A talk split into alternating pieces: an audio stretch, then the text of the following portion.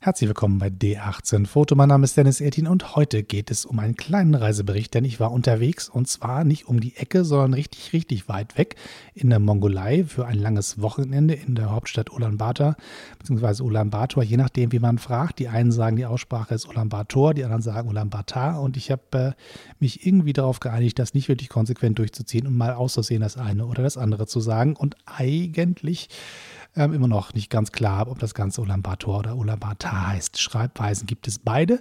Und mein Handy sagte mir Ulaanbaatar, als ich die Zeitzone einstellen musste. Und der Kollege vor Ort sagte Ulaanbaatar. Also meine Verwirrung teile ich hiermit mit euch, aber hört es auch auf, drüber zu reden, denn darum geht es ja gar nicht. Jedenfalls geht es darum, dass ich in der Hauptstadt der Mongolei war für ein langes Wochenende und dort ganz, ganz viele spannende Sachen erlebt habe, mit die ich gerne mit euch drüber ähm, sprechen möchte, ein bisschen mit euch teilen.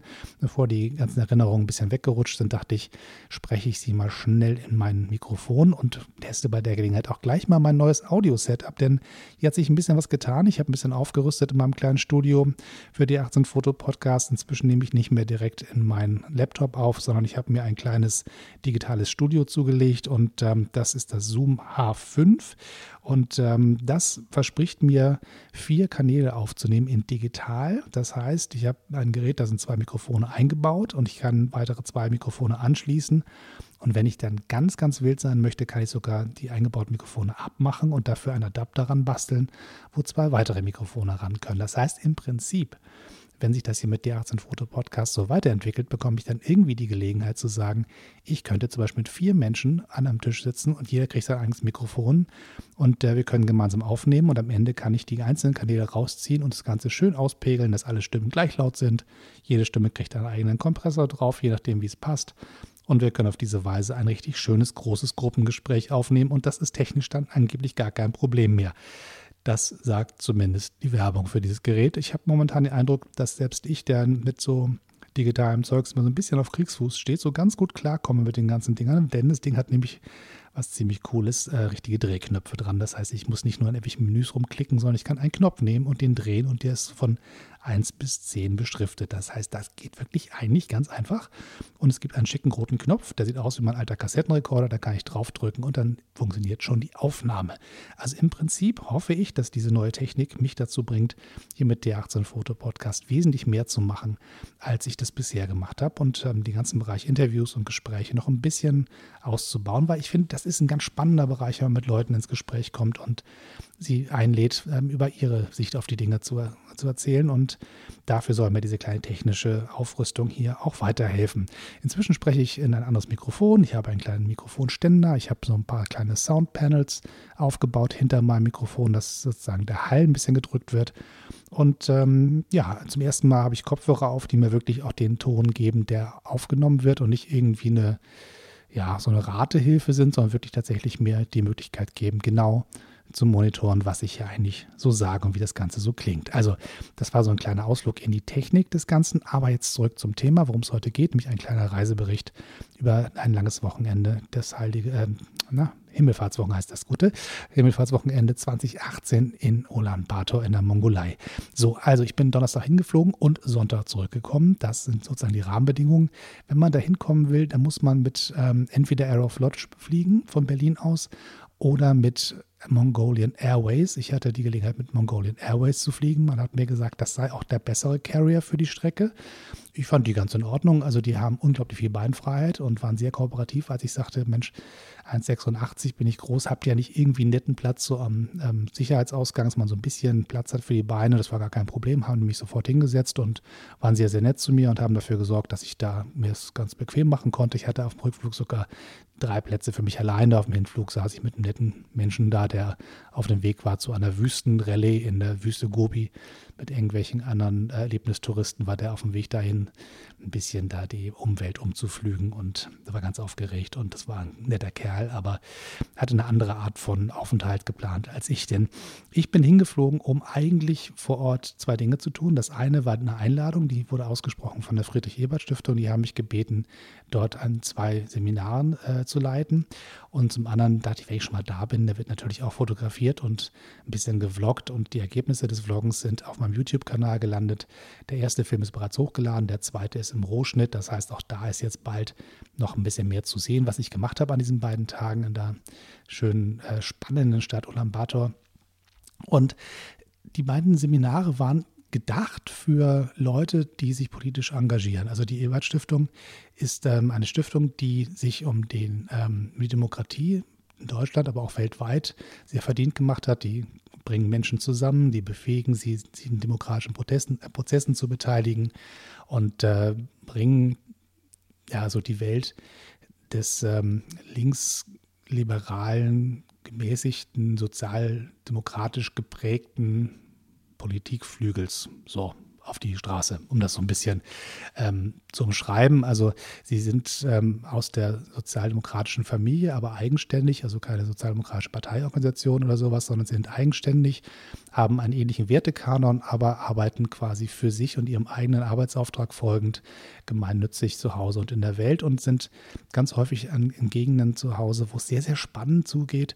In vielen Ländern der Welt sind die vor Ort und haben eigene Büros und sind im Gespräch mit NGOs, mit den Parteien vor Ort, mit der Politik, mit der Gesellschaft und versuchen da Leute zusammenzubringen und ihnen zu helfen, miteinander klarzukommen und sich gegenseitig zu verstehen. Und sie helfen vor allen Dingen auch Deutschland dabei, die Länder zu verstehen, um die es da geht. Das heißt, im Prinzip sind sie auch nebenbei sowas wie eine kleine Botschaft und ähm, Verbindungsstrecke, um in den Ländern ähm, Ansprechpartner zu finden, wenn es darum geht, ähm, ja, im politischen ähm, Diskussionsprozess zu bleiben und im Austausch zu sein. Und sie helfen einem ganz viel auch zu verstehen, wie die Länder ticken und wer da eigentlich wer ist und wie man in dem Land klarkommt. Das ist ja sehr praktisch für viele gesellschaftliche Akteure, wenn man vor Ort jemand hat, bei dem man sagen kann, Mensch, erklär mir doch mal, wie läuft denn das hier eigentlich? Wie sind die so drauf? Was bewegt die? Was treibt die um und wie weit sind die gesellschaftlich entwickelt? Was sind die Schwerpunkte der Gesellschaft und auch die Schwierigkeiten im Zusammenleben der Leute? Und da sind ähm, Stiftungen wie auch die Ebert-Stiftung absolut ganz, ganz wichtig. Und ähm, ja, sind natürlich nicht die einzigen auf dem Platz. Auch andere Stiftungen haben vor Ort Vertretungen. Aber da mein Zuhause ein bisschen die sozialdemokratische Familie ist, ist das natürlich auch für mich dann der richtige Ort, um mich zu engagieren und auch an Seminaren teilzunehmen. Und entsprechend habe ich mich gefreut, dass die mich eingeladen haben. Ich habe da ähm, den Auftrag gehabt, zwei Seminare zu machen. Das eine war ähm, beteiligungsorientierte Veranstaltungsformen, nannte sich das. Das war so ein bisschen so eine Variante, man bringt Leute zu Veranstaltungen zusammen und findet mal Alternativen zum reinen Vortragswesen. Also der, die haben sich mal so geschildert, wenn man da eine Veranstaltung zu irgendwelchen Themen einlädt, dann kommt ein netter Mensch, baut sein Laptop auf und hält einen langen Vortrag und dann kommt der nächste, hält den nächsten Vortrag und PowerPoint ist schon die, das große Kino. So und das ist natürlich nicht wirklich Diskussion, das ist nicht wirklich offen, das ist ähm, sehr von vorne ähm, als Sendung und nicht so sehr als Diskussion. Es ist ein bisschen hierarchisch, es kommt von der Bühne aus runter, aus Publikum wird erklärt, wie die Welt so ist. Und der Ansatz der Ebert Stiftung ist eigentlich eher, Menschen ins Gespräch zu bringen und einen demokratischen Diskussionsprozess zu, zu ermöglichen und Leute tatsächlich auf Augenhöhe diskutieren zu lassen und gemeinsam Ideen entwickeln zu können und sich sozusagen so demokratisch anzunähern. Und da sind natürlich so Veranstaltungsmethoden sehr, sehr praktisch, weil sie ganz viel Augenhöhe herstellen und Beteiligung ermöglichen. Und dafür brauchten sie jemanden, der kommt und ähm, vor Ort den Parteiorganisationen, den Gewerkschaften, da waren auch Leute vom Think Tank dabei, die sozusagen das lernen wollten für ihre eigene Arbeit. Und da hat die Ebert Stiftung gesagt, okay, wenn das euch weiterhilft, ähm, hier gesellschaftlich zu arbeiten, dann organisieren wir euch ein Seminar und holen euch jemand, der weiß, wie man das macht. Und das war der eine Arbeitsauftrag. Und der zweite war, den Bereich abzudecken, wo es so ein bisschen in dem Bereich gibt, ähm, politische Diskussionen und den demokratischen Diskurs in sozialen Medien voranzutreiben. Und der funktioniert ja nicht nur über Text. Wie ihr wisst, ist ähm, Social Media viel mehr ähm, durch Bild und Video geprägt, als das noch vor wenigen Jahren der Fall war. Das heißt, die Frage ist, wenn ich mit meinen Botschaften gehört werden will und Menschen zur Diskussion einladen möchte und dafür werben möchte für gewisse Dinge, und Überzeugung transportieren möchte, muss ich mit Bildsprache arbeiten. Da komme ich nicht drum rum. Und wenn man sich dann teilweise die Bilder und Videos so anguckt, die dann unterwegs sind von gesellschaftlichen Akteuren, dann merkt man schon, dass die in einer ganz anderen Liga spielen als zum Beispiel die werbetreibende Wirtschaft, die sehr professionell rangeht und viele derjenigen, die nur auf dem Platz sind, um quasi inhaltlich zu überzeugen und Diskussionen anzustoßen, immer so ein Stückchen hinterherhinken in der Entwicklung. Und deswegen wurde der Wunsch vor Ort geäußert, dass man jemanden findet, der erklärt, wie man mit, mit Fotos und Videos ja, den, demokratischen Diskurs quasi im Netz vorantreibt. Und da hat man mich gefragt, ob ich das machen möchte. Und da habe ich gesagt, sehr klar, mache ich sehr gerne. Das passt ja auch zu dem, was ich bei D18 Foto so mache. Also die, das Mittel des Vlogs und der Fotografie zu nutzen für gesellschaftliche Diskussionen liegt mir sehr am Herzen, auch wenn natürlich bei D18 Foto es häufig um Spaß geht und um Fotografie und nicht so sehr um die großen Themen unserer Zeit. Aber so ein bisschen, ähm, wenn man genau hinguckt, merkt man, dass da auch eine gewisse Weltsicht mitschwingt und ein gewisses Gesellschaftsbild auch bei mir vorhanden ist.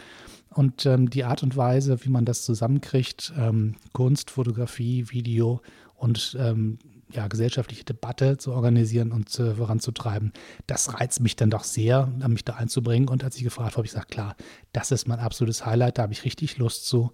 Aber ich habe eine Bedingung, ich möchte nicht, dass wir über Technik reden. Ich möchte gerne, dass die Technik, über die wir hier sprechen, das Telefon ist, weil ich weiß, jeder hat ein Smartphone in der Tasche und wir machen einen Foto- und Videokurs, der sich ausschließlich darauf ähm, ja, konzentriert, mit dem Telefon zu arbeiten. Das heißt, im Prinzip die Überschrift, die beste Kamera ist die, die du dabei hast, denn zum einen ist das ähm, wahrscheinlich heutzutage fast schon die demokratischste Kamera, die es gibt. Das heißt, jeder hat eigentlich die gleiche Kamera in der Tasche, jeder hat Zugang zum Internet und jeder hat die Möglichkeit, mit dem ähm, ja, einfachsten Mitteln ziemlich gute Sachen zu produzieren. Und wenn ich anfange, mich nur noch darauf zu konzentrieren, dass die Leute, die das Geld haben für eine teure Kamera plus Mikrofon plus Licht ähm, und einen Laptop, am besten Macintosh mit dem tollen Software drauf und so weiter, dann ist man ganz, ganz schnell in Bereichen, wo es dann sozusagen nur noch für eine technische Elite möglich ist, sich zu beteiligen. Und mein Ziel war halt zu sagen, alle, die auftauchen und irgendwie ein Telefon in der Tasche haben, egal ob Android oder Apple,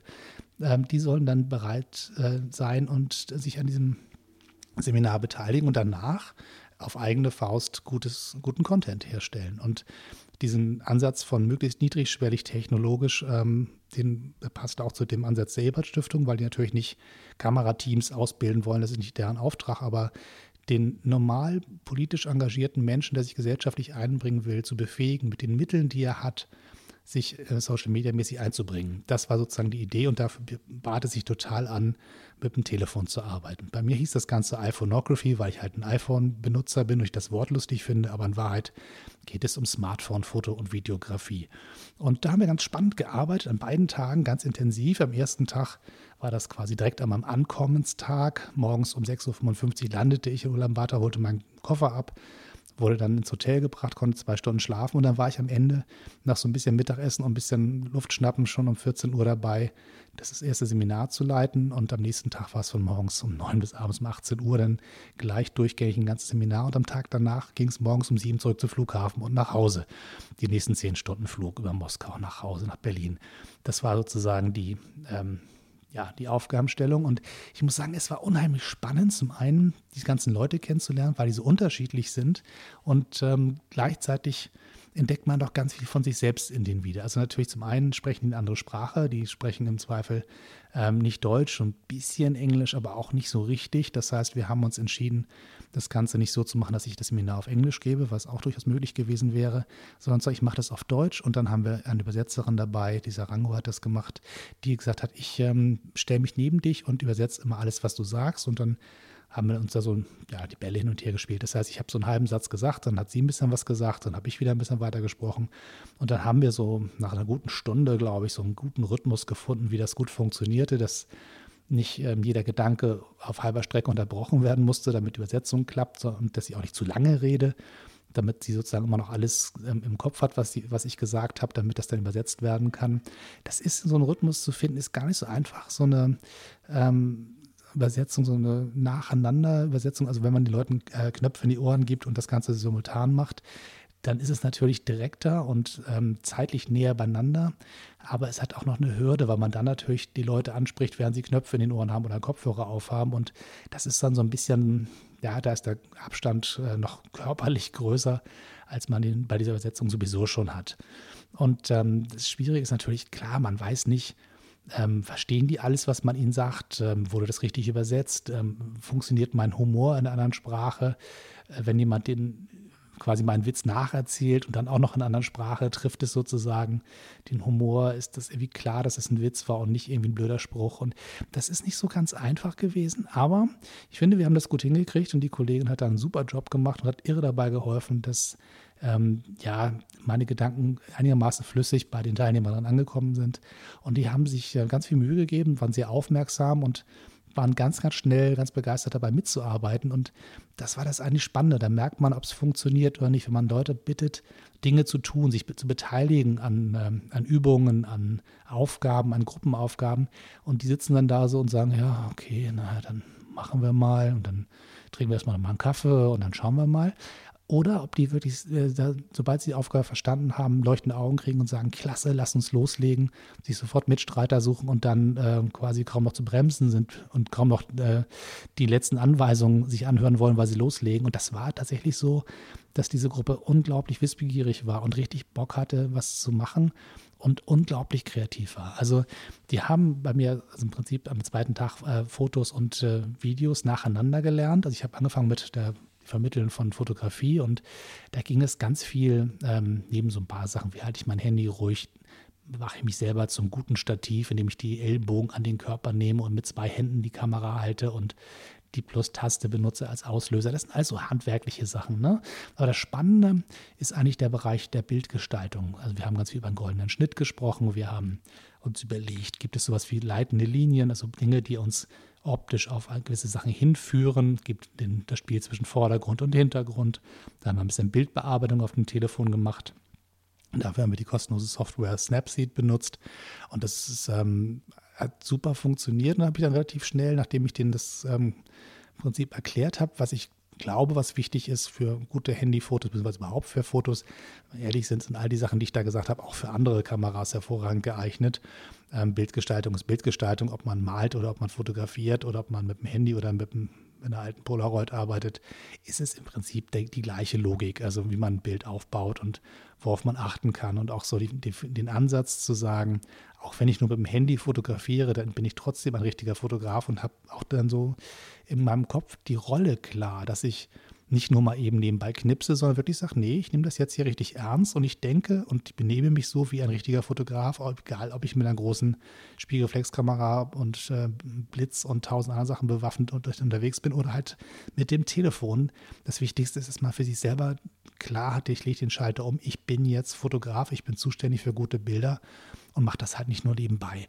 Und dann natürlich so Fragen wie, worauf achte ich eigentlich? Wie möchte ich eigentlich gewisse Dinge darstellen? Und dann geht es auch ins Politische.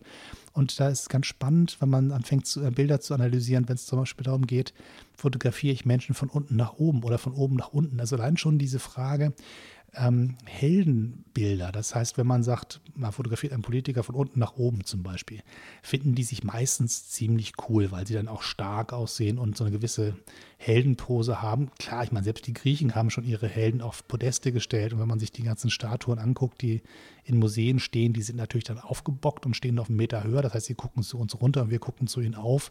Und wenn ich so fotografiere, dann gebe ich natürlich der Person, die fotografiere, auch eine herausgehobene Rolle und erhebe sie quasi über mich. Und wenn ich das sozusagen, kann ich das rein ästhetisch betrachten oder ich gehe an die Frage ran, diskutiere das Ganze demokratisch, also demokratietheoretisch und überlege mir, möchte ich das eigentlich? Möchte ich die Leute auf, eine, auf ein Podest stellen oder will ich sie auf Augenhöhe kriegen? Gehe ich näher ran? um sozusagen in die Augen blicken zu können, bleibe ich auf Augenhöhe und versuche sozusagen für den Betrachter eine Augenhöhe herzustellen, die auch politisch zu bewerten ist und nicht die Rolle des Untergebenen einzunehmen. Und all diese ganzen Geschichten, die da als diskutiert werden, sind unglaublich spannend und sind genauso wichtig wie die Frage, wie mache ich das technisch richtig. So, und dann habe ich die alle rausgeschickt und gesagt, so, jetzt habt ihr so ordentlich was gelernt, jetzt wisst ihr ein bisschen was über Subframing und Leading Lines und Vordergrund und Hintergrund und die Funktionalität und die Bedeutung von Bildern und so weiter. Und habe gesagt, jetzt schnappt ihr euch mal euer Telefon und geht raus auf den Platz. Das war quasi der große zentrale Platz in Ulaanbaatar. Da war das Regierungsgebäude und das, Ge das Gewerkschaftsgebäude und eine große Statue des ähm, Landesgründers und eine riesengroße Statue von Genghis Khan stand da auch rum, sitzend auf einem großen Thron, blickend über die Stadtmitte. So. Und dann macht mal Fotos, was euch so einfällt. Versucht mal das umzusetzen, was ihr gelernt habt. Und die Bilder, die zurückkamen, waren so beeindruckend. Ich war wirklich geflasht. Nicht nur, dass die sozusagen handwerklich das gemacht haben, was ich ihnen sozusagen erklärt habe, sondern die hatten auch ein Gefühl dabei. Da waren wirklich Leute dabei, die haben ein unglaubliches Gespür für spannende Motive, für, ähm, für Dinge, für eine Ästhetik, eine ganz eigene Ästhetik. Da waren Sachen dabei, da war so ein Bild dabei, das war so ein bisschen, das sah ein bisschen auch nach Modefotografie aus. Aber dadurch, dass sie das Bild quasi gekippt haben, also die, die Bildachse verändert haben, brach es raus aus der Sehgewohnheit, mit der man gerechnet hat. Also dann sowas oder zu sagen, man nimmt eine, da war so eine, so eine Absperrkette vor einem Monument und durch diese Kettenglieder hindurch fotografieren äh, das Monument, das gab dem Ganzen einen Rahmen, aber auch einen Vorder-, einen Hintergrund. Es gab was, was war unscharf, was war scharf. Es war quasi klar, was wichtig ist. Und es waren so viele Bildtiefen da drin durch die ästhetischen Entscheidungen, die die getroffen haben, dass das richtig Spaß gemacht hat, die Bilder gemeinsam anzugucken. Und die haben mir ihre Bilder aufs Handy geschickt und dann habe ich die auf den Beamer geworfen, haben uns die gemeinsam angeguckt, so in dreimal drei Meter. Und da hat man wirklich gesehen, wie stolz sie auch auf ihre eigene Arbeit waren, weil auf dem Telefon sich die Bilder anzugucken ist das eine, aber wenn man es dann so groß sieht und alle gucken gemeinsam drauf und man kriegt ein Feedback und ich habe einfach so gemacht, wir schauen uns die Bilder mal an und ich sage euch mal, was ich sozusagen ganz spontan an diesen Bildern entdecke und welche Elemente ich wieder entdecke und was für eine Botschaft sie mir geben als Betrachter, der das Bild nur zum ersten Mal sieht. Und das war unheimlich spannend zu sehen, was für viele Aha-Erlebnisse da kamen. Wenn ich das so mache, was hat das für eine Bedeutung? Welche Geschichte erzählt dieses Bild? Ähm, all diese Dinge, die quasi beim Bildbetrachter passieren, ähm, sich die zu vergegenwärtigen, wenn man die Bilder macht oder die Bilder auswählt, sagt hier, dieses Bild möchte ich gerne posten, das möchte ich gerne irgendjemand schicken, das möchte ich vielleicht sogar drucken für irgendeinen Flyer oder für eine Broschüre. Und dann habe ich sozusagen diesen Blick für die Geschichte des Bildes, für die demokratische oder für die politische Botschaft. Was sage ich eigentlich damit, wenn ich eine Person folgendermaßen fotografiere? Was für ein Frauenbild habe ich zum Beispiel, wenn ich, wenn ich Frauen von oben nach unten fotografiere mit, mit großen Kulleraugen, hohe Stirn, kleine Stupsnase, also quasi Bedienung des Kindchenschemas, was ja so viele Bilder, die so aus dem Bereich Selfie-Fotografie sind. Ne? Also wenn man so ein bisschen rumguckt bei Social Media, die hübschen Mädels, die ihre, die ihre Selfies posten, die machen häufig die Kamera nach oben, gucken nach oben in die Kamera und machen dann ein Foto. Das ist so ein klassische, muss man darauf achten, wenn das Leute so sieht auf der Straße, wenn die Handyfotos von sich selber machen, die Selfie-Generation, hält häufig die Kamera nach oben. Gerade die Frauen fotografieren sich von, von blicken von unten nach oben. Und da ist natürlich so, so, eine Niedlichkeit dabei. Das ist quasi dieses Kindchenschema. Erwachsener guckt runter auf, auf die kleinere Person, sieht die großen Augen, die hohe Stirn, entwickelt Fürsorge und, äh, und Liebe. Das ist quasi evolutionär angelegt. Also quasi man guckt auf sein eigenes Kind herunter und findet das irgendwie hübsch.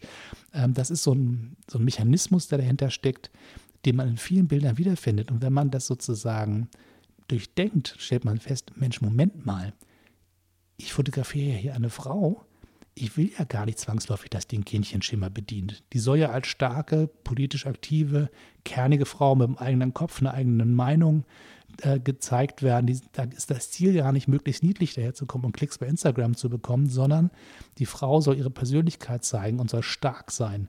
Und diese Analyse der gemachten Bilder ist unglaublich spannend, weil man natürlich mit Fotografie, wie man Menschen darstellt, so wie ich das eben schon gesagt habe, bei diesen Heldenposen auf dem Podest natürlich auch sowas habe, wenn ich von oben nach unten fotografiere, dann erhebe ich mich quasi über die Person und kann die maximal noch beschützen wollen oder hübsch finden.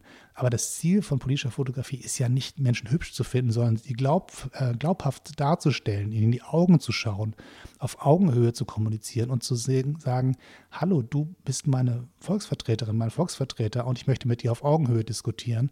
Und weder möchte ich zu dir aufgucken, noch möchte ich zu dir heruntergucken. Und du musst auch nicht hübsch sein, du musst ehrlich sein, du musst echt sein. Und das ist auch eine Sache, die man lernt beim Fotografieren, wenn man sich sozusagen löst von der Aufgabe, die Person, die fotografieren muss, hübsch aussehen, muss idealtypisch aussehen, sondern wenn ich mir überlege, nein, nein, darum geht es gar nicht. Es geht darum, dass ich dieser Person vertraue, dass ich ähm, sie quasi auch kritisch beäuge. Und wenn man das fotografisch hinkriegt, dann wird es richtig spannend. Und wenn man, das geht vor allem einmal über das Ausprobieren, aber dann geht es über den Diskussionsprozess. Das heißt, man guckt sich die Bilder an und stellt die Frage, was zeigt dir das Bild? Was siehst du hier eigentlich? Was ist deine Analyse inhaltlicher Art, wenn du das Bild siehst.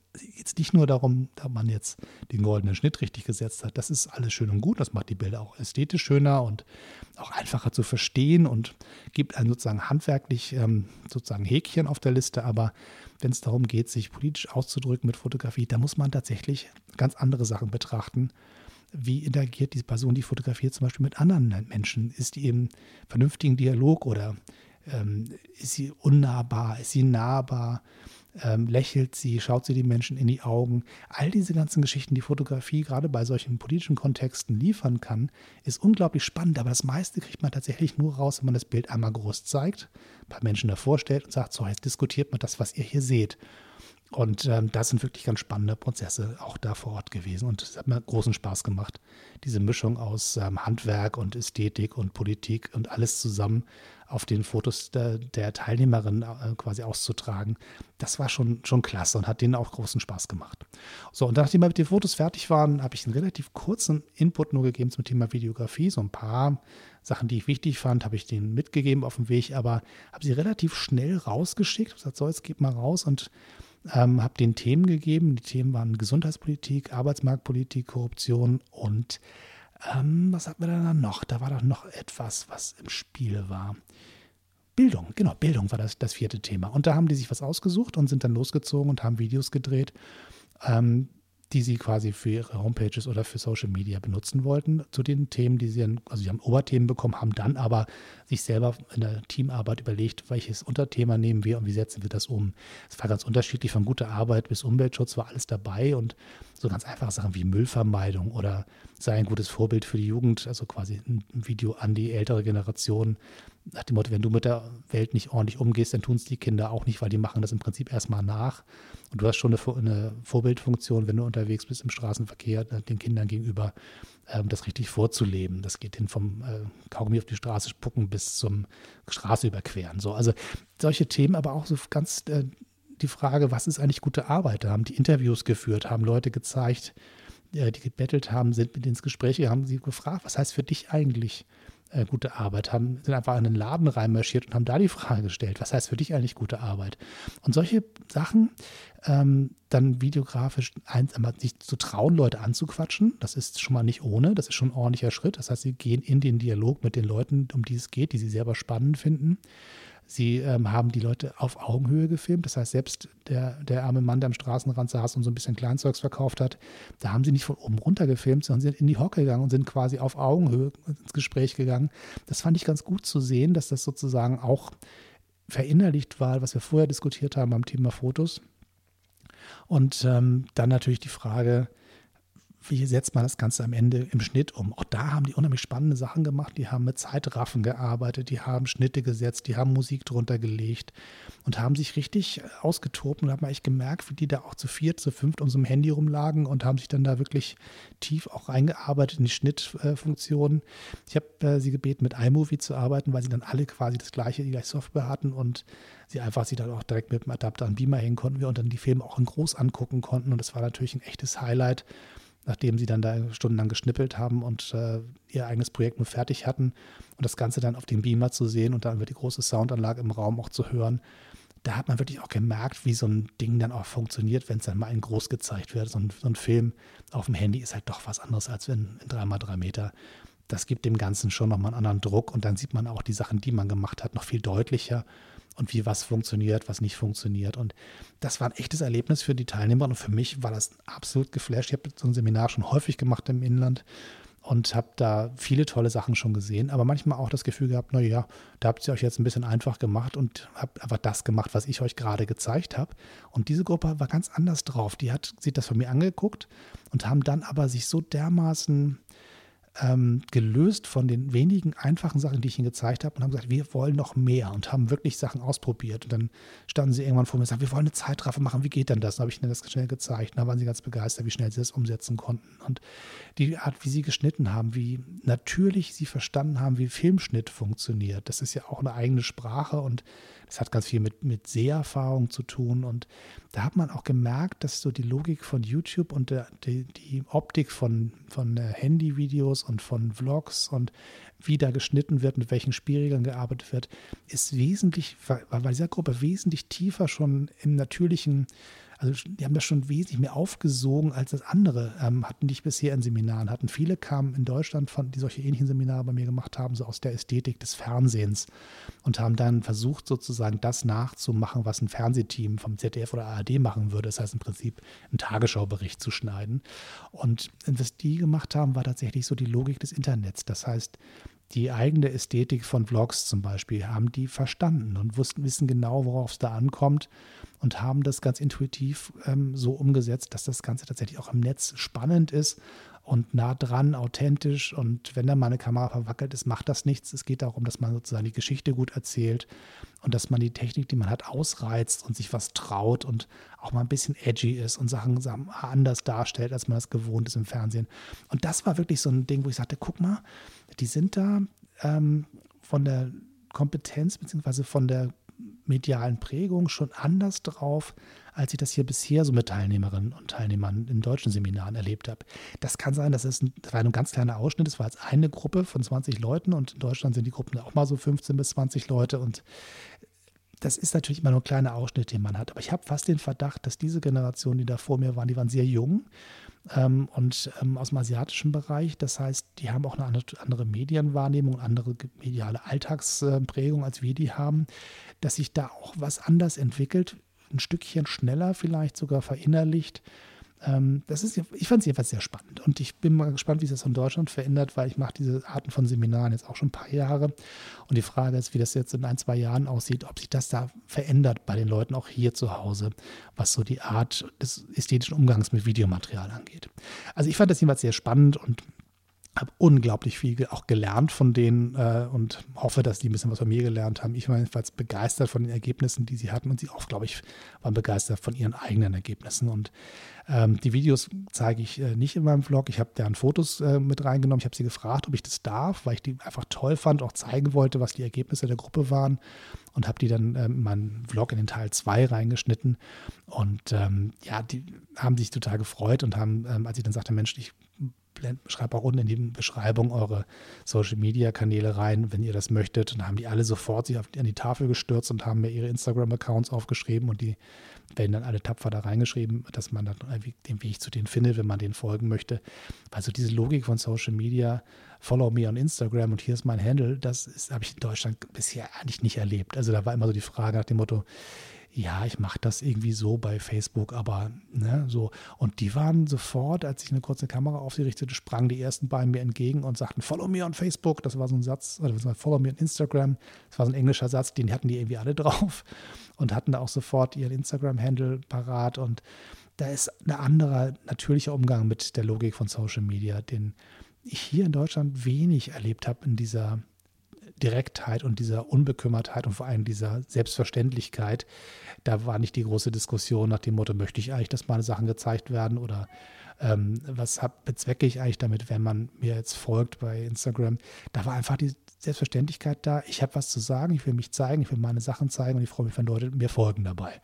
Da wurde auch gar nicht weiter darüber nachgedacht oder weiter hinterfragt, sondern es war so ein, es war eine Offenheit und eine Fröhlichkeit und eine Unbekümmertheit dabei, die einfach auch Spaß gemacht hat. Das war, also ich muss sagen, die ganze Art und Weise, wie die sich auf die Themen gestürzt haben, politisch, aber auch ähm, Kamera- und Fototechnisch, war eine, einfach so eine Neugier auf, auf ähm, Entwicklung und, und eine, eine hohe Reflexionsfähigkeit über die gesellschaftlichen Prozesse, die dahinter stecken und einfach aber auch einfach eine Leichtigkeit, die noch dazu kommt. Es war nicht so ein Bedenkenträger, Stirnrunzelsystem, sondern es war einfach, ähm, okay, wir diskutieren drüber und haben eine feste Meinung. Und da wurde auch mal ein bisschen gestritten. Da hat auch die eine oder andere dem anderen mal erklärt, wie, wie das so ist.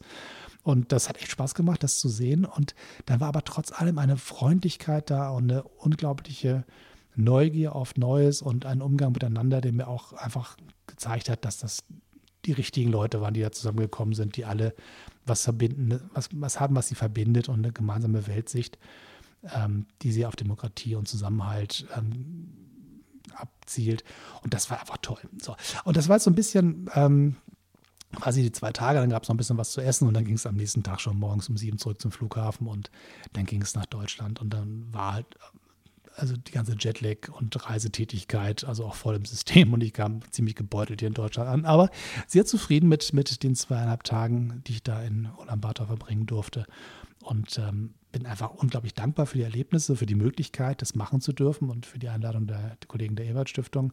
Auch, dass die mir sozusagen so einen Stadtrundgang quasi gegönnt haben, die Zeit, dass man ein bisschen sich das Ganze angucken kann, sich das Ganze erklären lassen kann, wie das Land funktioniert. Und ähm, ein bisschen Einblick dafür kriegt, wie die Gesellschaft da so ist. Das ist doch schon ganz schön weit weg, wenn man sich das auf der Landkarte anguckt und dann jemand zu haben, der einen das erläutert, warum da gewisse Sachen sind, wie sie sind. Und wenn man eine Stadt wie Ulaanbaatar anguckt, die ist im Prinzip also geplant worden für 500.000 Leute von den Sowjets damals. Das war das erste Land außerhalb der Sowjetunion, die den Sozialismus übernommen hat. Und da wurde natürlich die Stadt damals von den Sowjets äh, maßgeblich geprägt und die ganze Stadtplanung und wo welches Gebäude ist und wie die aussehen. Das war ganz klar eindeutig Sowjetprägung. Und dann nach der Wende kam dann quasi so eine, so eine Welle an Neubauten dazu und ganz viele Leute sind vom Land in die Stadt gezogen und haben da nach ihrem äh, Glück gesucht, haben damit die Stadt auch geprägt. Das heißt, man hat mitten in der Stadt ähm, Jurten, diese kleinen runden Zelte. Da gibt es irgendwie selbstgebauten Hütten und mittendrin irgendwelche Hochhäuser dann ein bisschen Sowjetästhetik und dann so ein paar kleine Häuser dazwischen, die so halb fertig sind, mittendrin irgendwelche großen Betonprojekte, von die nie zu Ende gebaut worden sind, weil irgendwie mittendrin das Geld ausgegangen ist von irgendwelchen Spekulanten. Und da sieht man richtig, was es eigentlich heißt, wenn sich so eine Stadt so schnell verändert, wenn man überlegt, ähm, sag mal, Wende 1990 und dann noch so ein bisschen und dann irgendwann ging es los mit dem Kapitalismus, dass dann auf einmal eine Stadt sich komplett das gesamte Gesicht verändert und alles ganz anders aussieht als vorher. Das ist schon beeindruckend zu sehen, da man das sozusagen in dieser Stadt auch so richtig schön nebeneinander sieht. Und dann, wenn man dann noch da sagt, da kommt noch sowas wie die Nomadenkultur dazu, da hat man so drei, vier verschiedene Prägungen der Stadt, die alle nebeneinander sind und im Abstand von zehn Meter. Das heißt, man hat da mal eben so eine ähm, buddhistische Tempelanlage, guckt sich das Ganze an und dahinter steht ein Hochhaus.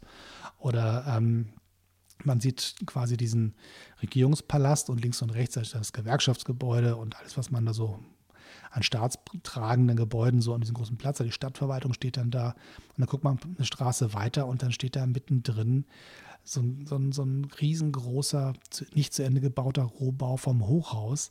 Und das ist einfach unglaublich interessant. Einmal städteplanerisch und äh, geschichtlich, aber auch ästhetisch für Fotografie ist das unglaublich interessant, weil man natürlich dann diese Gegensätze kriegt. Und ich hätte gerne viel mehr Zeit gehabt zu fotografieren. Das war alles so ein bisschen nebenbei. Ich hatte ein paar Toy-Cameras dabei und habe einfach äh, mit einer Holger und einem Diana-Klon und so einer kleinen Plastikknipse, die ich ganz spannend fand, weil die so Panoramabilder macht, einfach mal nebenbei fotografiert. Da war gar nicht richtig Zeit für. Aber die ersten Bilder, die ich mir angeguckt habe, die ich inzwischen entwickelt habe, die gefallen mir richtig gut, weil die einfach auch so diese, diese Widersprüche zeigen. Und das war halt einfach so ein Punkt, wo ich sagte, guck mal, diese Stadt hat wirklich eine ganz eigene Ästhetik. Wenn man die auf Bildern sieht, weiß man genau, welche Stadt das ist.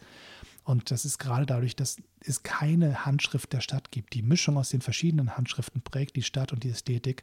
Und das ist einfach das Aufregende an der ganzen Veranstaltung. Und da habe ich ein paar Bilder mitgebracht, die mir wirklich Spaß machen. Und ich werde die auch nochmal ausführlich bei YouTube nochmal zeigen. Also die sind jetzt bei dazwischen geschnippelt in die Vlogs.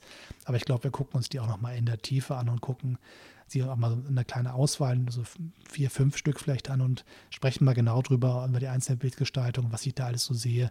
Ich glaube, das lohnt sich, die Bilder noch mal ein bisschen länger zu betrachten, als nur unseren Vlog reingeschnitten. Aber das kommt alles noch auf meinem YouTube-Kanal und wird sich so Stück für Stück dann da ähm, zeigen. So, das soll es für heute gewesen sein. Ähm, heute war es mal so ein bisschen anders als sonst, also kein einziges Thema, aber ihr habt gemerkt, so ein Reisebericht, da sind dann doch ganz schön viele verschiedene Facetten drin, gerade wenn man so eine Art von Reise macht. Das war ja ähm, neben der Seminartätigkeit halt auch so ein bisschen kennenlernen an der fremden Kultur und die haben auch ein bisschen mich kennengelernt da und ähm, ganz, ganz spannende Menschen kennengelernt. Und ich möchte den allen irre dafür danken, also den Teilnehmern einmal dafür, dass die so, so offen mir gegenüber waren und all das, was ich versucht habe beizubringen, auch angenommen haben und versucht haben umzusetzen. Und aber auch herzlich Dank an die Eber-Stiftung, die so nett war, mich einzuladen und mir diesen spannenden die spannenden Tage ermöglicht haben und auch für die Teilnehmer, glaube ich, ein tolles Programm zusammengebastelt haben. Es hat jedenfalls irre Spaß gemacht und ich glaube, es hat allen Beteiligten was gebracht und das kommt definitiv auf die Liste der Dinge, die ich mein Leben lang nicht vergesse, weil so ein Wochenende in der Mongolei, das ähm, passiert einem Leben nicht so häufig. Und ihr merkt auch, dass ich auch immer noch so ein bisschen ähm, angefixt bin von dem Erlebnis und das immer noch nicht so ganz abgehakt habe. Und dieser Podcast wahrscheinlich so ein bisschen dazu dient, das ein bisschen zu sortieren, was ich da erlebt habe. Und die Gedanken und die Erinnerungen sind noch sehr frisch. Und deswegen freue ich mich, dass ich so einen Podcast habe, wo ich die Sachen einfach auch mal erzählen kann und äh, dann auch als ähm, ja, Erinnerungsstütze für später mal. Also falls ich in ein paar Jahren mal sage, Mensch, damals war ich doch da, wie waren das, ach, waren meine Eindrücke, kann ich bei meinem eigenen Podcast anhören und dann ein bisschen äh, nochmal nacherleben, wie es war. Also heute ist eher so ein bisschen mein, liebst, mein schönstes Reiseerlebnis, mein liebes Tagebuch und ich freue mich, dass ihr daran teilgenommen habt. Und wenn ihr so nett seid, bitte abonniert diesen Kanal und ähm, hinterlasst mir einen Kommentar hier bei iTunes und ein paar Sternchen und ein paar Kommentare helfen auch anderen dabei, diesen Kanal wiederzufinden, weil ohne eure Interaktion findet iTunes das nicht wichtig und schlägt das anderen Leuten nicht vor. In dieser Liste von könnte dich auch interessieren, kommt man eigentlich nur dann rein, wenn man ein paar Bewertungen hat und ein paar Sternchen und ein paar Kommentare. Und es wäre super, wenn ihr das äh, da ein bisschen mithelfen könntet. So, falls ihr meinen YouTube-Kanal noch nicht kennt, dann geht ihr einfach zu YouTube und tippt da D18 Foto in Suchbegriff ein. Da findet ihr meinen Kanal und könnt dann mal schauen, was ich da so zu, zu zeigen habe. Wer den Kanal abonniert, wäre es auch super. Und sonst bei Facebook, Instagram und Twitter D18 Foto antippen, findet ihr mich überall. Und ich würde mich freuen, wenn wir beim nächsten Mal wieder uns äh, hören voneinander. Und das soll es für heute gewesen sein. Bis zum nächsten Mal. Tschüss und immer schön weiterknipsen.